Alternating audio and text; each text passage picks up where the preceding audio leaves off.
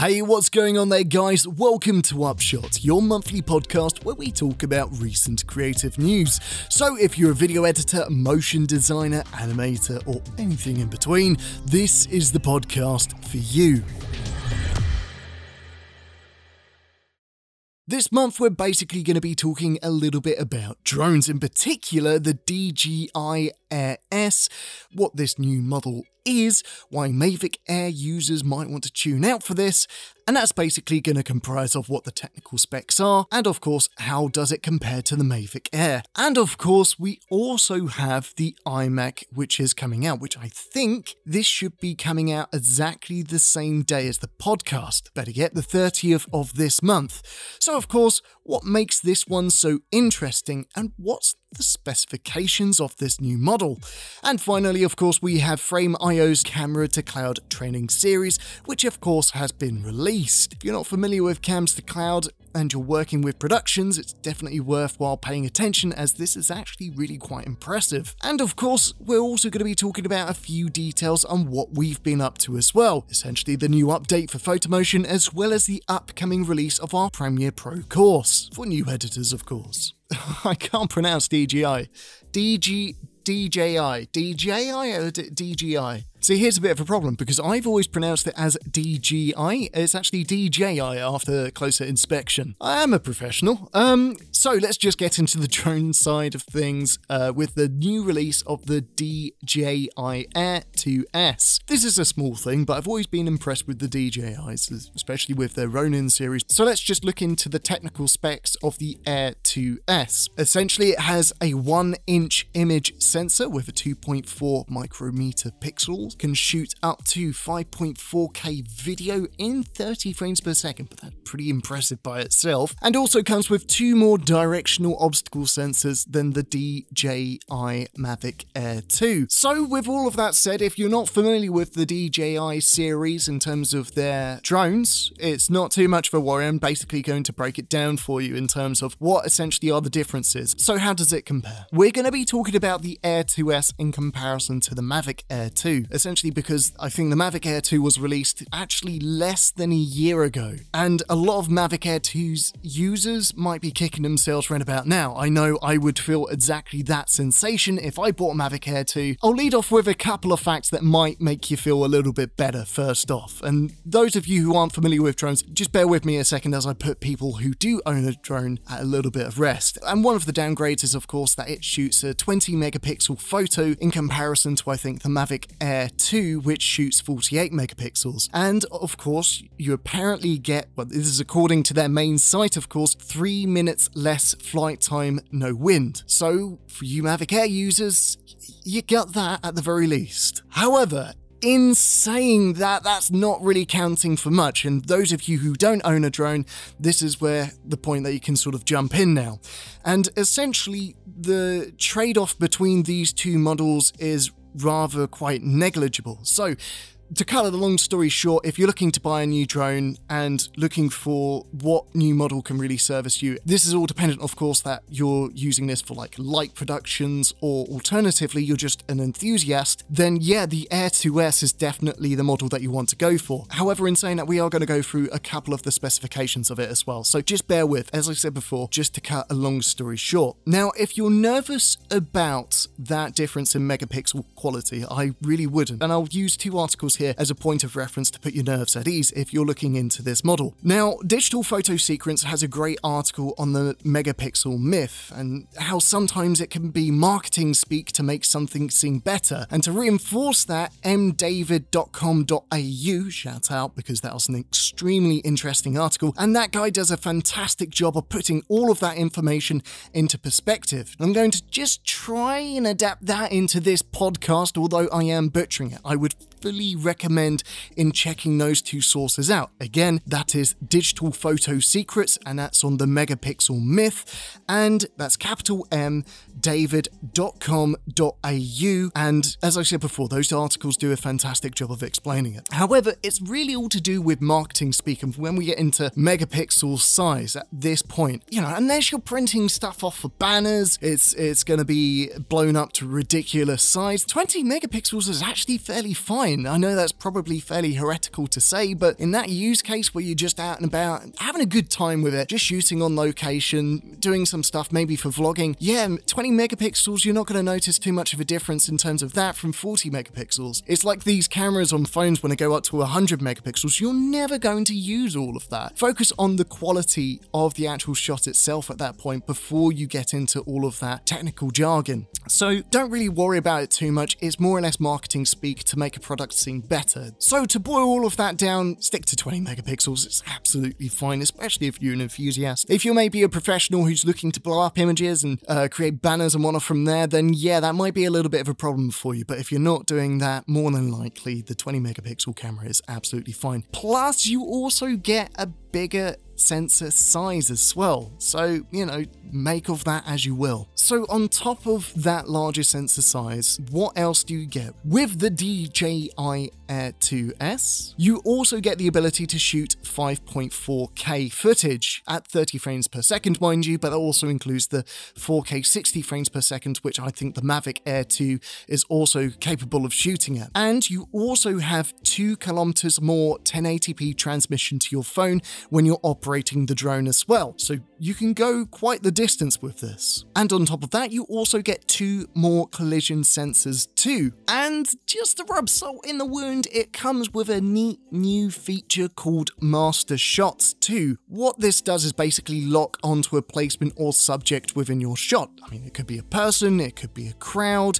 or even a building for that matter. I'm not entirely sure how all of that works, but to me it sounds like a very cool feature. So once you've assigned it an area essentially to track, the drone will then automatically gather a series of master shots which is, well, exactly what you think it is. So it will create a load of establishing shots of uh, say for example a specific building or location. So it's really good for getting those nice, I would say, either documentary-esque or vlogging kind of shots really. And I'd imagine that's an incredibly useful feature for, again, uh, vloggers in that matter, where really you can just focus on setting up. You've already got the um, drone in the background gathering all of your master shots while you're getting out either say for example a phone or sound recording kit um, and you're doing like a short bit or even camera if you're using a camera for vlogging although that might be a little bit more setup time. But point is is that you can also be able to get all of that on film as well while that master shot is going giving this really nice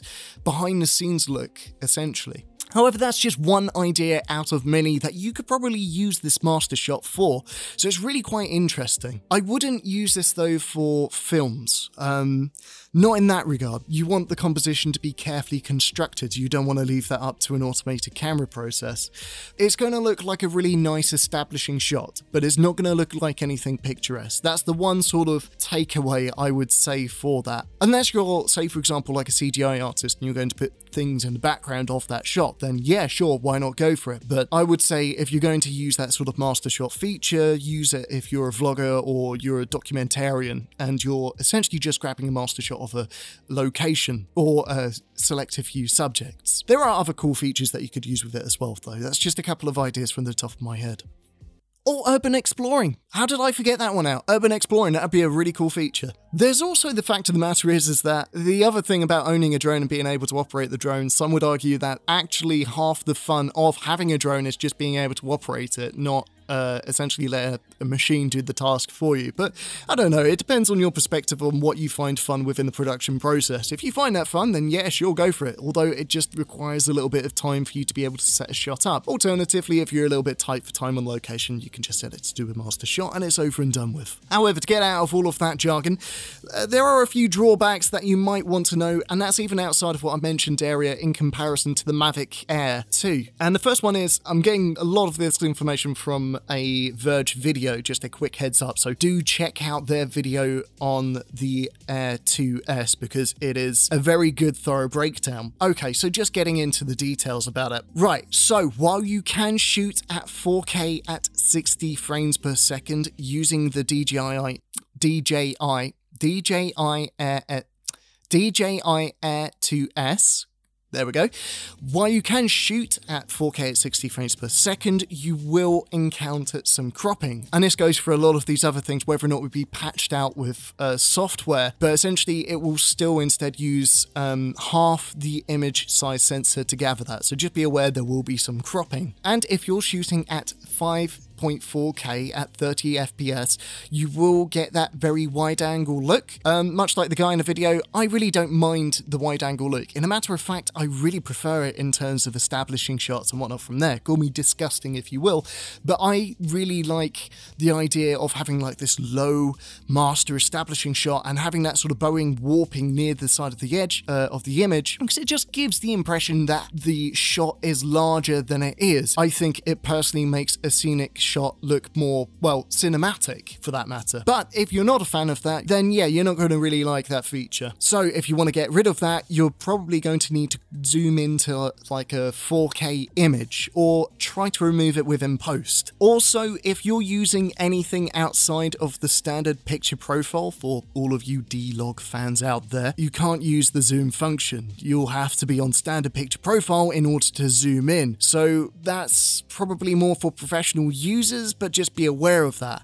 However, that also goes for photos too. So, thinking about it, if you're more of a professional user, you're going to need to plan out your shots very carefully. You won't be able to do as much as you'd like to if you're shooting on flatter picture profiles on the fly. Uh, safe to say you're going to have to stick to the standard picture profile, which, yay or nay, depending on how much time you have within post in terms of color grading and whether or not you enjoy color grading. But that's not my ballpark. Speaking of the HDR range, is also not as good as the Mavic. For those of you rocking the Mavic and feeling a little bit down in the dumps, don't worry, the HDR on your model is a lot better, so you're going to have far more vibrant images, and the colors will be, I think, a little bit better. So at least there's that. Another thing, and this is going back to the case in point about the changing things on the fly in terms of recording, you also don't have the ability to change the aperture mid flight too. Although you can change the ISO. I don't know, like if a shot is too dark, whacking up the ISO might have some disastrous consequences. So there's lots of small caveats which can all be a little bit of a deal breaker when you add them all up, especially if you have a specific shot in mind mind or scenario. So, a lot of this, as I said before, though, might be fixed with a firmware patch. I'm not entirely too sure, but at the time of recording, that's some of the prevalent issues that The Verge ran into when they were dealing with the Air 2S. Now, if you're concerned about the extreme fine technical camera details, a Reddit user by the name of Adventure Unfolds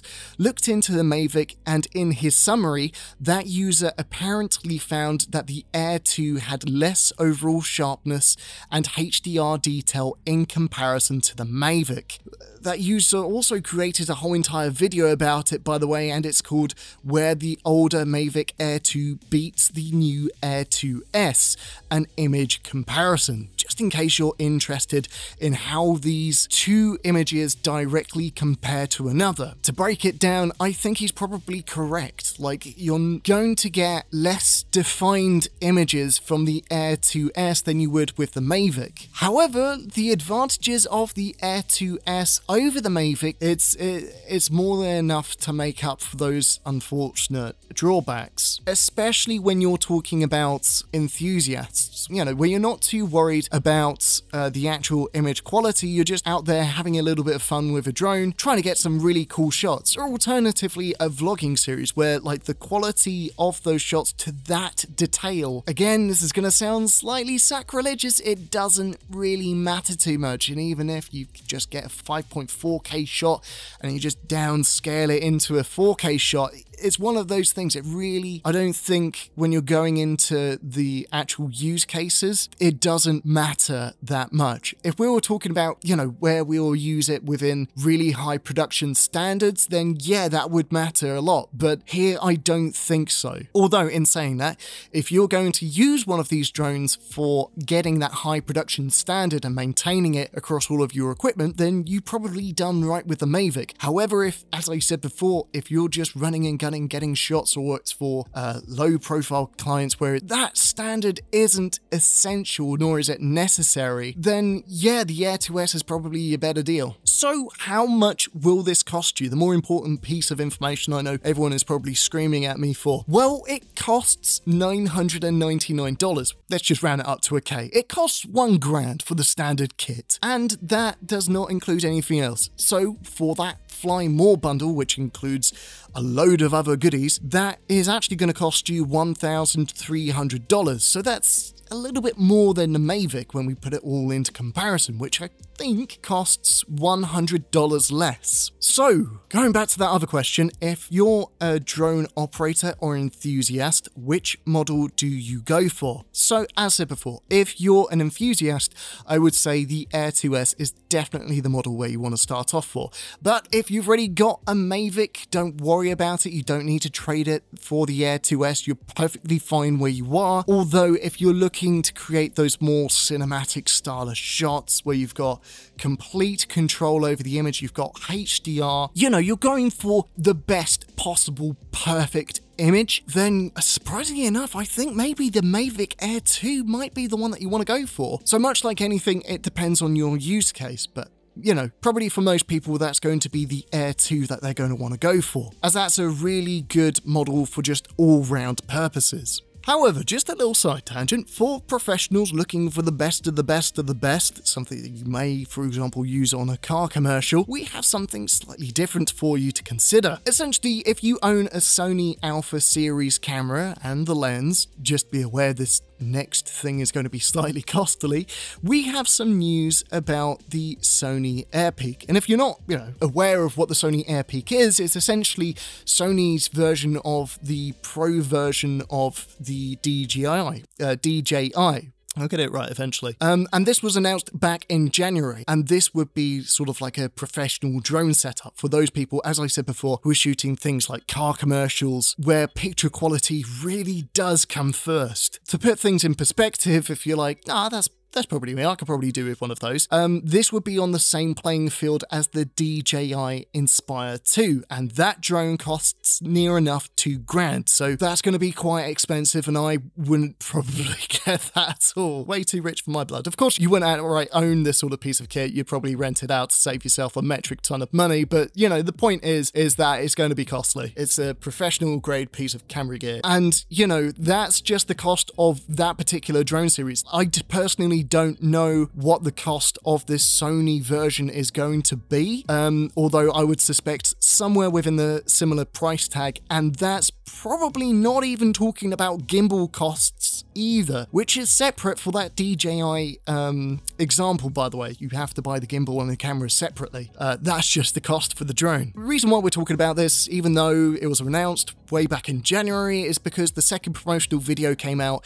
showcasing its resilience to wind speeds, and yeah, on paper, it looks really impressive. And that's the key phrase here on paper. As with the Air 2S, the thing is, is that all of those specs look great on paper, but there are a load of small drawbacks within the fine print that may impede uh, your progress in terms of a shoot. So just bear that in mind. However, for pro video production, it might be a piece of kit that you could rent in the future. So just be aware of that. If you've got a Sony Alpha series, hold on to that for a little bit longer because, you know, you could be able to rent out a drone for some really stunning looking shots within the future, which would be probably better than the DJI alternative, or at least if you're a Sony Alpha user. Seeing what they've done so far in terms of uh, the track record that Sony's on, um, there will be some measure of integration with it all. So it certainly would be probably a better experience to go with the Sony drone than it would be to go with the DJI drone. However, that's all merely speculation. Of course, guess we'll have to wait till it releases to find out for sure. Tech Radar have also done a great article written about this by Mark Wilson, and this is the person who I'm basically quoting for in this one. Um, and as I said before, I won't spoil everything. However, in essence, while this is technically more applicable to pro users, bear with me because much like the next story coming up about the iMac, it's not so much this model that's interesting, it's more about the implication. Sony are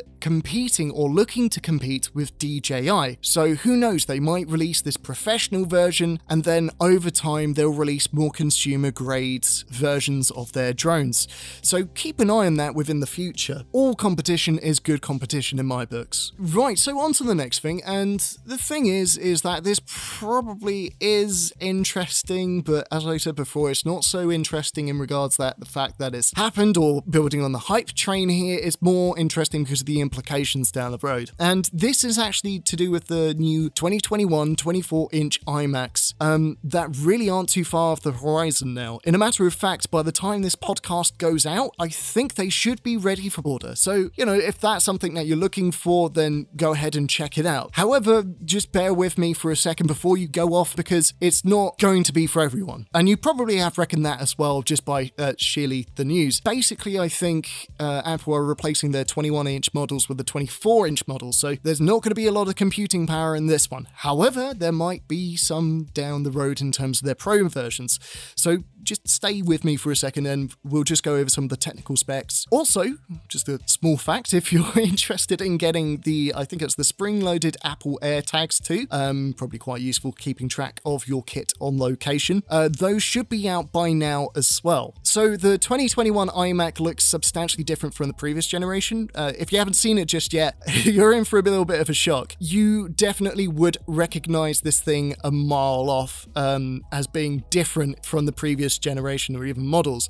Like aesthetically, it's far more vibrant. They've gotten rid of that chrome sort of plating. Uh, that's gone completely now. It's a bit weird seeing Apple with color, especially in regards to the computers. Best way I can describe it, it's almost like a Technicolor sort of scheme, which is quite different from the silver they normally go with. The other thing to consider is it's even thinner. Now, it's 14 millimeters thick, I think. That is insane. It's no longer got that sort of arched, you know, where it sort of slopes off at the back now that's completely gone and it's completely square. So if you remember, was it the Cheese Grater Macs and the monitors they came with, it's got a similar structure to that in that regard, except obviously it's a lot more smaller and, you know, it's, it's completely square. It's, it's almost looks like a really classy monitor. In a matter of fact, that's even thinner than my monitor at home. And that's just a monitor, that's not a computer at all. Um, of course, obviously. I know I've kind of butchered all of that, but it's, I don't know, it's the best way that I can think to describe it. No one ever quoted me for describing things. Don't rely on me to uh, describe things, it's not going to work. So let's just get into the technicalities of it. Yes, it does have that new fancy M1 Apple chip replacing the Intel's one within the previous generation. Each models has, I think, eight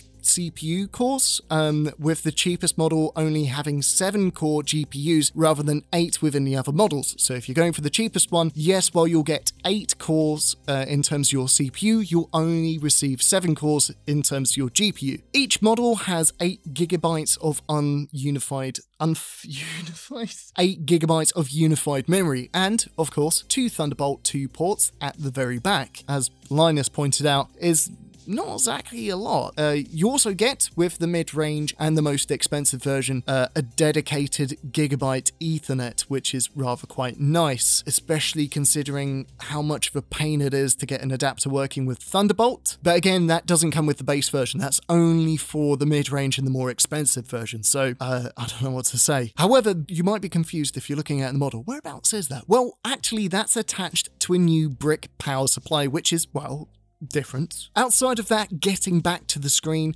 you're getting now, and I think this is probably the most important thing, you're getting a 4.5K display now with the ability to still, apparently, hit 500 nits, which is if you don't know what that is, it means it can be extremely bright and still maintain that color accuracy. With the same retina display, and talking of color accuracy, which Apple has dominated for quite some time now. And talking more about the peripherals now, looking on the Apple site, while you do get the Magic Keyboard with all three variants of the 24 inch iMac, you only receive the Touch ID with the two more expensive models. We'll get to price digressing in a bit, but basically the Apple Touch is a, a dedicated key on the keyboard which has touch functionality. So I'd imagine you'd be able to unlock your Mac just using that touch function. Very similar to like the back of your phone. You also get a 1080p webcam ran by M1. So for meetings, this thing is going to look and sound rather quite nice. Speaking of variants, as I was mentioning earlier, let's get to the really important thing. What is the butcher's bill? Well, the lowest, the 7 core GPU, 256 gigabyte storage model. That weighs in at around about $1,300, which I think is actually comparable to last year. Then we have the 8 core GPU,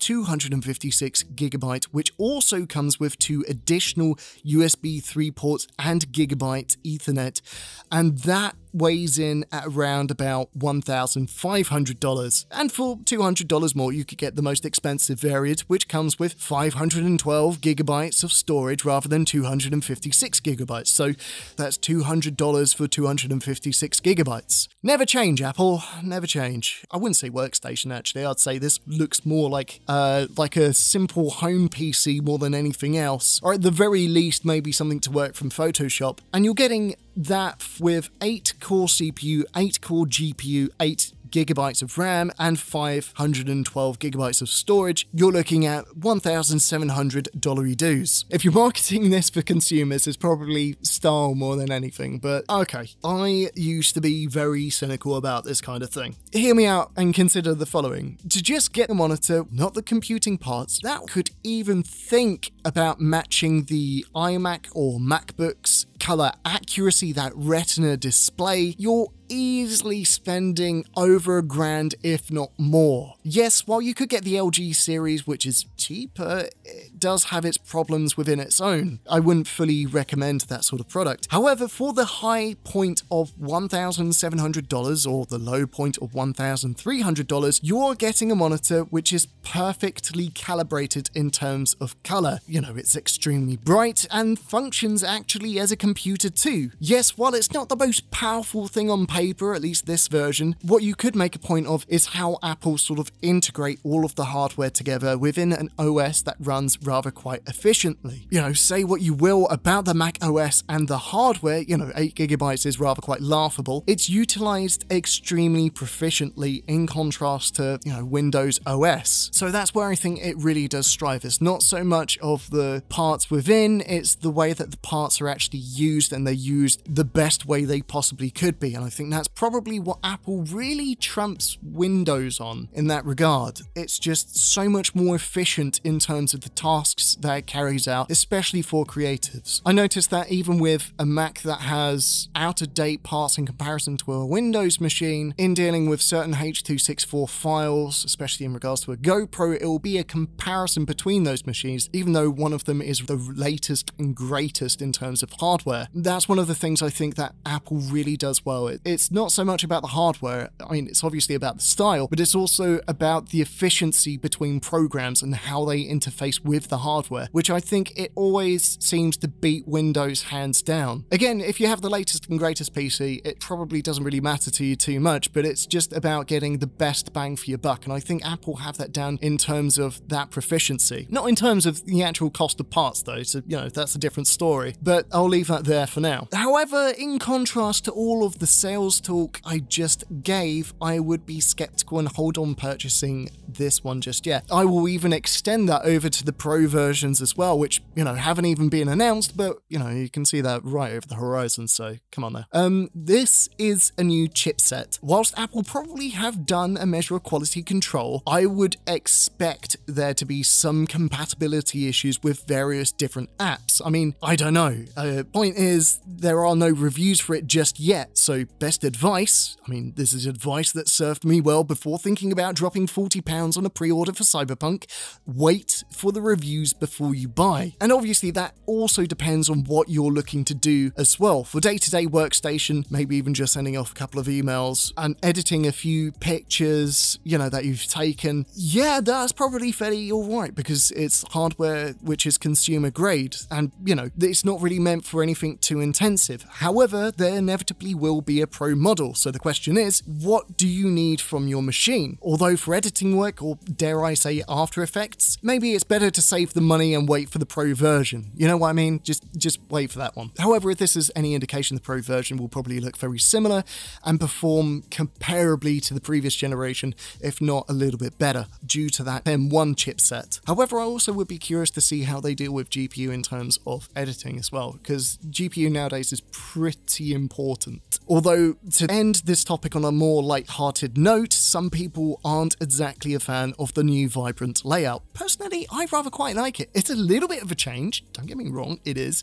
but I really quite like it. Um, it's nice to see colour from Apple instead of that same Chrome layout. If you want to remove that vibrancy, some companies are actually offering some skins, and I won't name which companies are doing so. It's not exactly the same Chrome skin, but it is completely sort of blacked out, and some are even offering to do so for the very low price of $500. So, you know, make of that as you will. So, the next topic is about frame. Um, we've been over this a couple of times, and we're going to be talking about Cams to Cloud. Essentially, Cams to Cloud is a new service by Frame, basically creates a smooth workflow and uploads footage directly from cameras as soon as it hits record. So you can imagine as an editor, that's really, really pretty handy. It also allows producers, directors, and others to review the shot entirely remotely before recording starts as well. So in essence, it turns the camera live across the cloud and also records to the cloud in a, I think it's a proxy H264. So on top of saving the blood pressure of anyone who works as DIT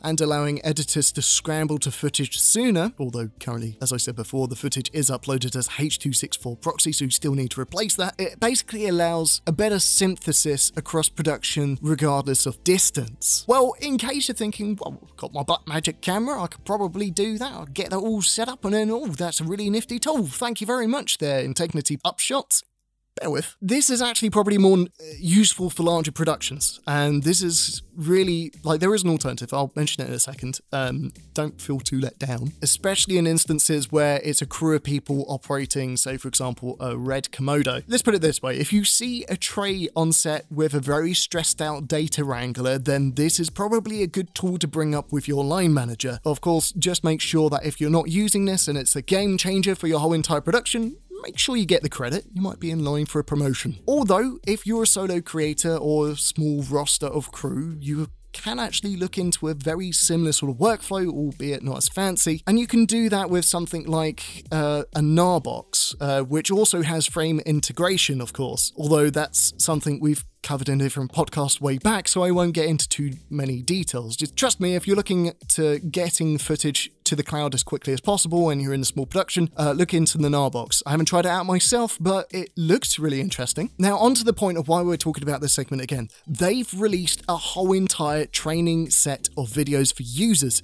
They've created a series 13 episodes long. It doesn't cost a penny to watch, of course, and it thoroughly explains how to use the system and a couple of ideas on how to integrate it within your production, from setting up the wireless connection to editing the proxies dailies within Premiere, Avid, or DaVinci. It's a fairly ambitious sort of thing that Frame are trying to get to. In the first video, say for example, they assume by 2031 there will be a complete obsolescence of SD cards within cameras. That is quite ambitious. I don't know about that one. I kind of like SD cards for redundancy, but I suppose it never hurts to aim quite high. So outside of that small little jab, let's looking over the series so far. It also gives a really good overview of the application too, as well as the potential workflow you might want to use it for. As before, it's really meant for larger productions, so if you're a single camera sort of person, this probably won't be the thing that you're looking for. It's more meant for larger productions. However, with the right training and appropriate planning, this could be a really helpful tool for producers to set up, especially when considering how to conduct their production workflow so as little time is wasted as possible. You know, you don't have an editor sitting on the hands, basically waiting for footage to appear over some sort of Dropbox or WeTransfer link or server. What am I talking about? You're not going to be using Dropbox or WeTransfer if you're in a larger production. Ignore what I just said. This all sounds rather quite repetitious, and if you've been tuning in, you know we've been talking about cams to cloud or something to do with Frame for quite some time. But it's kind of cool as this is a kind of front end innovation in terms terms of shooting. You know, you don't see many other companies creating this kind of service. And I would be curious in seeing, in terms of numbers, who is using this Cams to Cloud feature already. If you want a cool video to start from in case I haven't sold you yet and went,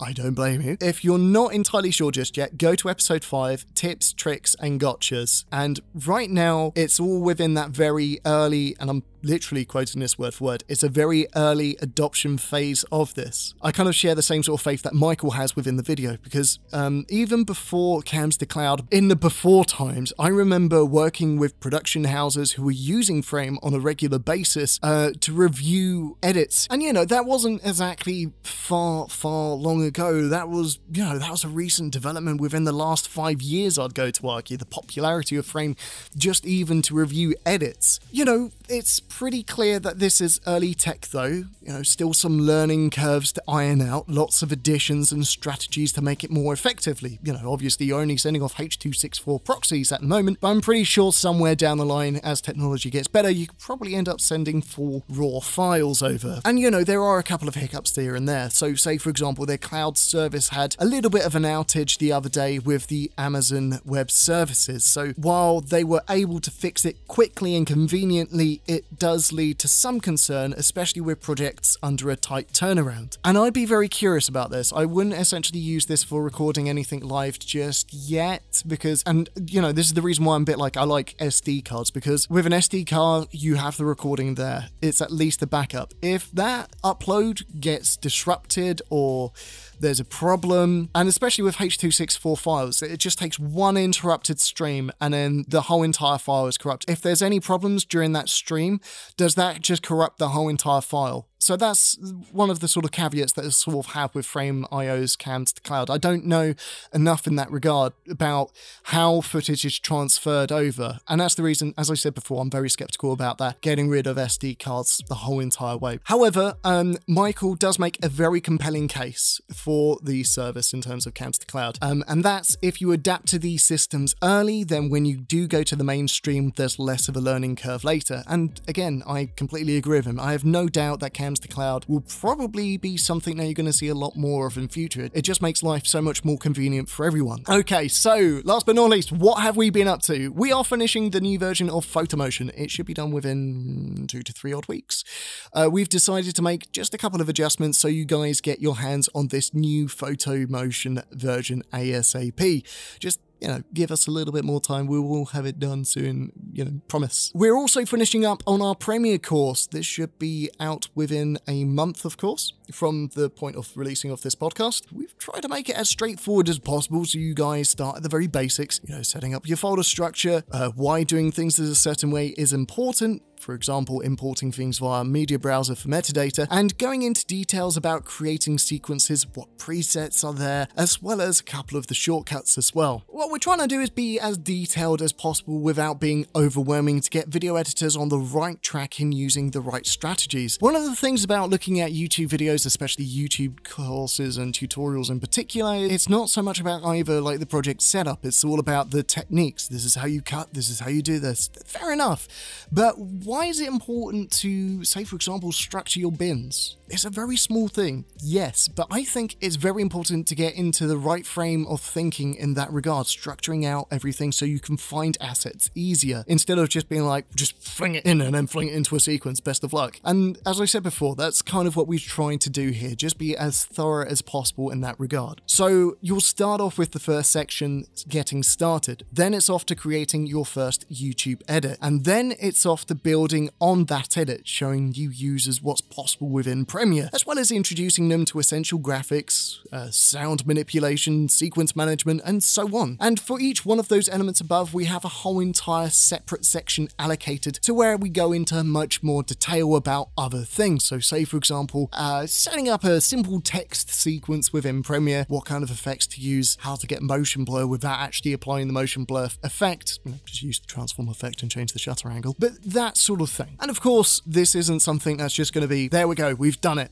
We're just going to leave it be because that kind of defeat the point. Adobe is a ever evolving piece of software and it constantly gets better. Say, for example, within last uh, month's episode, we touched upon the captions workflow, which completely changed from the last update in a good way, of course. But the point being is, is that this is a live sort of thing, so it will be updated over time, replacing those tutorials with the new up-to-date versions in case Adobe changed their whole entire mind about Premiere. We're not just going to leave this tutorial be and then just forget about it. So outside of tutorials, we'll also be releasing a customer feedback forums soon, just to basically let you guys shape our next products and of course what you want to see updated within said products. And as usual, we're also working on some secret sort of projects that you guys will of course love. So stay tuned for that within the future. Right, so in saying that, uh, don't forget there guys, if you have a minute or two, please feel free to follow us on YouTube, follow us on Instagram, and of course stay creative, stay safe, and see you guys in the next one.